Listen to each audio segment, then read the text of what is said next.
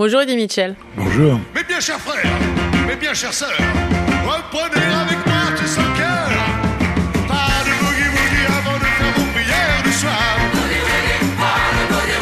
Dois-je encore vous présenter? Ça, c'est une vraie Ah question. bah, ça, ça La réponse voir. est non, et pourtant je vais quand même le faire. Vous êtes euh, pour beaucoup une véritable légende vivante de la chanson française, un acteur marquant du cinéma français. Cela fait euh, 60 ans que vous êtes sur scène ou derrière le petit et grand écran avec euh, des rôles ou des titres devenus des incontournables. On pense évidemment, quand on parle chanson, à Couleur Mentalo, euh, Sur la route de Memphis, euh, Pas de Boogie Woogie, La dernière séance ou encore euh, Tu peux préparer le, le café noir. Les chiffres euh, qui résument votre carrière disent tout 39 albums studio, 16 albums live, plus de 500 chansons, 5 victoires de la musique, un César du meilleur acteur pour un second rôle pour le film Le bonheur est dans le pré. Et ce mois d'octobre, justement, il va marquer un peu tout ça, toute cette vie, j'ai l'impression, avec beaucoup d'actualités. Euh, Déjà, il y a un coffret intitulé Eddie Mitchell, l'album de sa vie, soit 100 titres réunis dans 5 CD ou 50 dans 3 CD ou encore ce coffret en vinyle. Et puis, euh, il y a ce livre, euh, Eddie Mitchell, ma discothèque idéale, par Alain Artaud Macari et Marc Marais aux éditions hors collection. Il y a plein de choses à l'intérieur, il y a des entretiens. Oui. Et surtout, vous nous offrez l'ouverture totale de votre discothèque, même si on s'arrête sur 50 des plus grands albums euh, qui vous ont finalement euh, attrapé.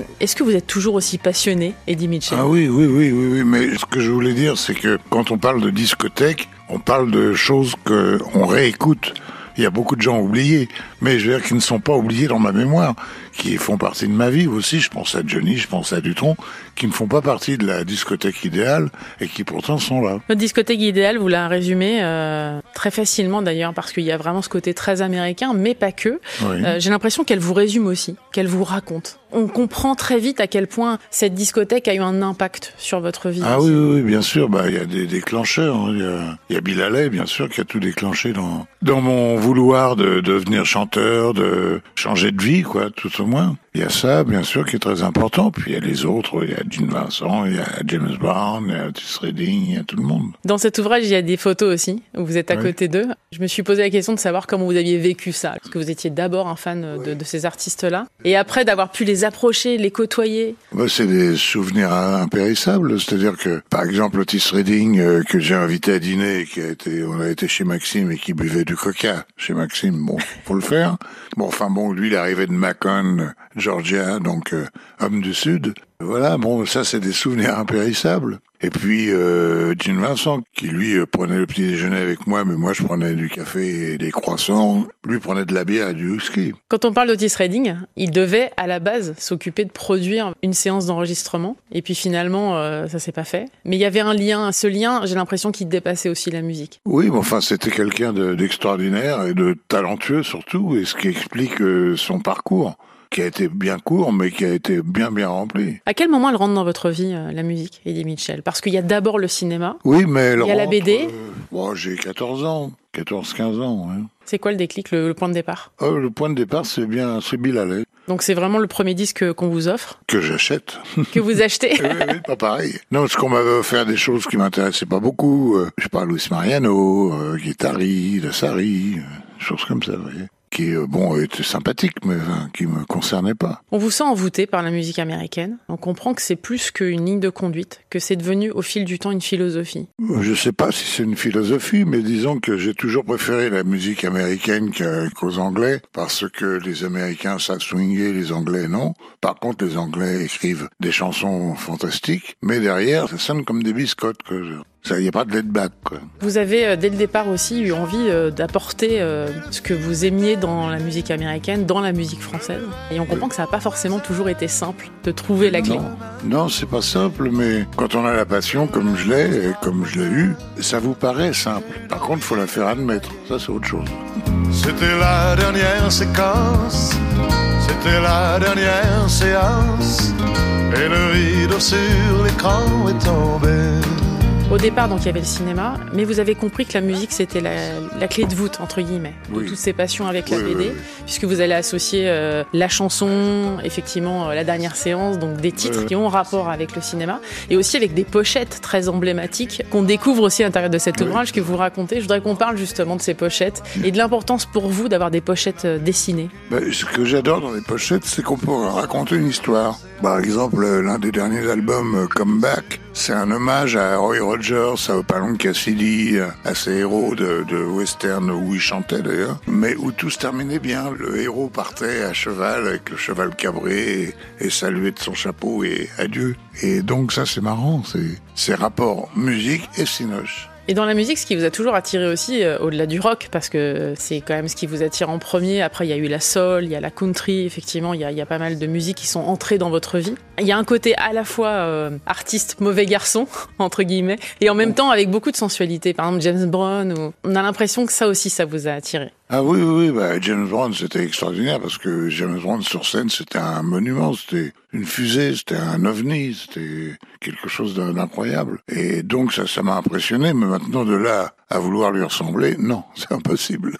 Je me suis demandé combien vous aviez de disques dans votre discothèque, Eddie Mitchell. Je sais pas. Il y a deux maisons donc euh, qui sont remplies de disques d'ailleurs. Mais je veux dire, c'est pas parce que c'est rempli qu'on les écoute. Hein. Donc ça veut dire que vous avez euh, des disques de prédilection encore Oui. aujourd'hui? Oui, oui, euh, de jazz surtout. J'a- J'adore écouter euh, Jerry Mulligan par exemple.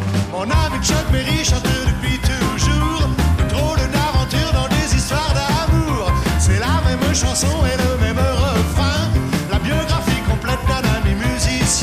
Je voudrais qu'on parle de Chuck Berry. Il y a une photo euh, prise ensemble dans les années 60. On est en 65, vous êtes à l'Olympia. Oui. À quoi vous pensez à ce moment-là? Oh bah, je pense pas parce que j'ai été bombardé là par Jean Fernandez qui était mon directeur artistique et qui sortait les albums de Chuck Berry sur les marques Barclay et il m'a demandé de présenter euh, Chuck Berry. J'ai dit oui, mais sur le coup j'ai pas réfléchi. J'ai dit mais qu'est-ce que je vais dire? Qu'est-ce que je vais faire? Mais enfin je l'ai fait puis voilà c'est fait. Cette photo, elle est, elle est très emblématique parce que c'est le papa de Johnny B. Good. Oui. Euh, c'est une chanson qui évidemment euh, est très marquante. En plus, vous le précisez, elle a été envoyée dans l'espace oui, avec oui, Voyager oui, 1 oui, et oui, 2.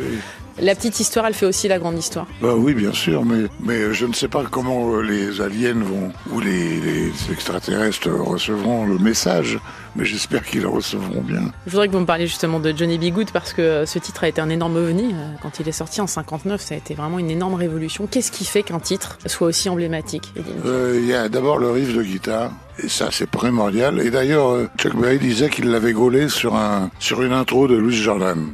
Bon, pourquoi pas. Maintenant, je sais pas, pas trouvé euh, la ressemblance, moi. Il me semble pas. Mais euh, par contre, son, son riff est resté euh, monumental.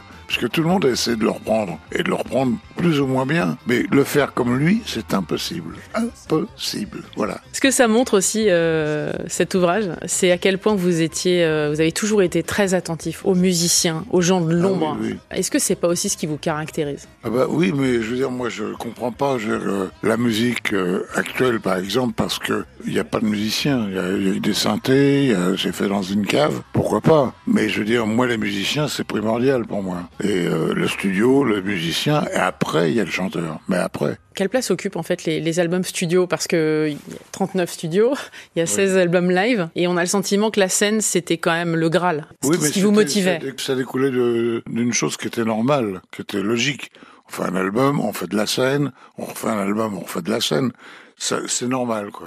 En tout cas, vous avez euh, aussi su rendre hommage, euh, puisqu'on parlait de- de- du papa de Johnny B. Good, à- avec la chanson Bye Bye Johnny B. Good, justement. Ça aussi, c'était une façon de, de faire perdurer celles et ceux qui vous ont donné C'était envie. une façon de, de lui dire merci, quoi, de merci de d'avoir écrit toutes ces belles chansons, tous ces rock'n'roll extraordinaires qui font qu'il est Chuck Berry et que c'est pas de moi, c'est de John Lennon qui disait si on doit donner un nom au rock'n'roll, on dira Chuck Berry. Vous êtes d'accord avec ça? Oh oui, S'il devait rester qu'un seul euh, disque alors de cette discothèque, ce serait lequel?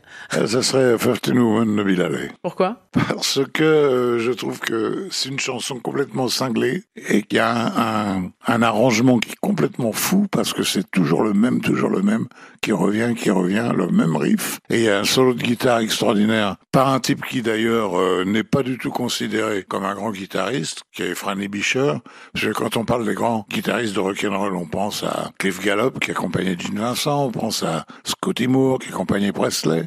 Mais on ne cite jamais euh, Franny Bisher, et Franny Bisher était un guitariste hors pair. Il y a Charles Aznavour dans Oui. votre sélection. Il symbolisait euh, l'espoir aussi beaucoup. Il parlait, euh, il s'adressait aux opprimés, euh, mais pas que. Il était ce qu'on appelle un Oui. chanteur populaire. Et j'ai le sentiment que c'est ça le fil rouge. Oui, mais je ce que j'adorais, moi, chez, chez Charles, c'était ses textes, d'abord, musique ensuite, mais d'abord les textes, superbement écrits, qui étaient ciselés, c'était du fait main, c'était formidable. Ah oui. Mais, mais le fait qu'il n'ait pas lâché aussi son histoire, elle est assez particulière. Euh, Quand il était plus jeune, tout le monde se moquait de lui. oui, Euh, mais parce qu'il était petit, et comme je disais, t'es pas petit, t'es loin, voilà, c'est tout.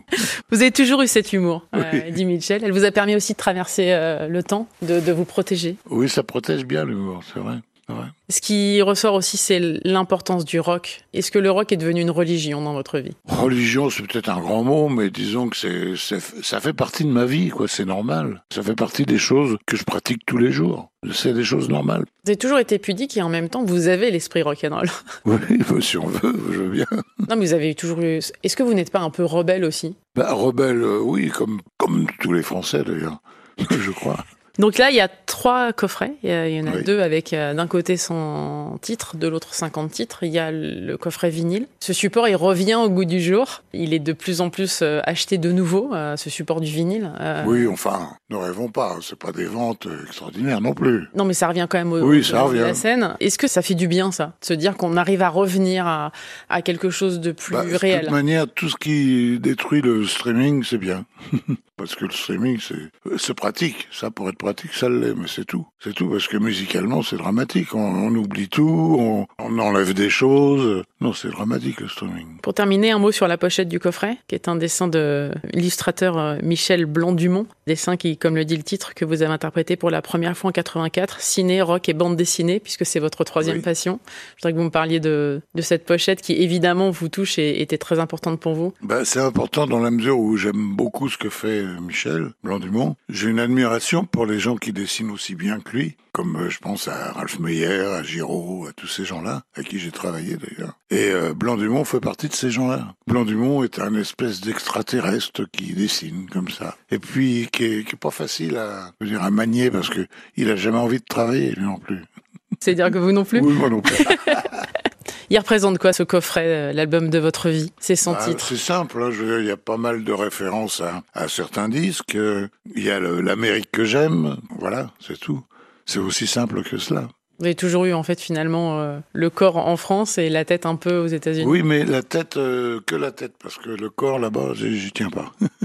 Merci beaucoup en tout cas, Merci Eddie Mitchell, d'être passé dans le monde d'Elodie sur France Info. Donc je rappelle, euh, grosse actualité, l'album de sa vie, il y a 100 Oui. titres, il y a également 50 titres, enfin bref, il y, a deux- il y a trois coffrets différents. Il y en a deux avec des CD, un avec des vinyles. Et puis euh, surtout, il y a Eddie Mitchell, Ma discothèque idéale, par Alain Artaud, Macari et, et Marc Marais aux éditions hors collection. Il est incroyable cet ouvrage parce que là, pour le coup, on apprend euh, davantage ce qui vous a donné envie de faire de la musique et ce qui vous fait perdurer. Merci beaucoup. C'est à vous. J'écoutais le disque jockey dans la voiture qui me traînait sur la route de Memphis. Sur la route de Memphis.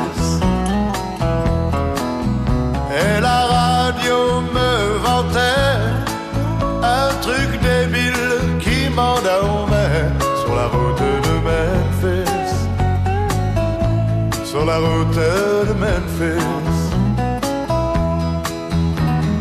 Je viens vers toi, tu m'attends dans ta robe blanche. L'amour en province ressemble un peu à dimanche.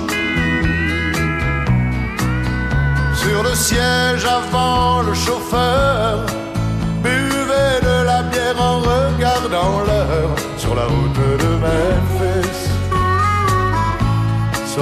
de Memphis. À la place du mort, un chien loup peut jeter un regard un peu fou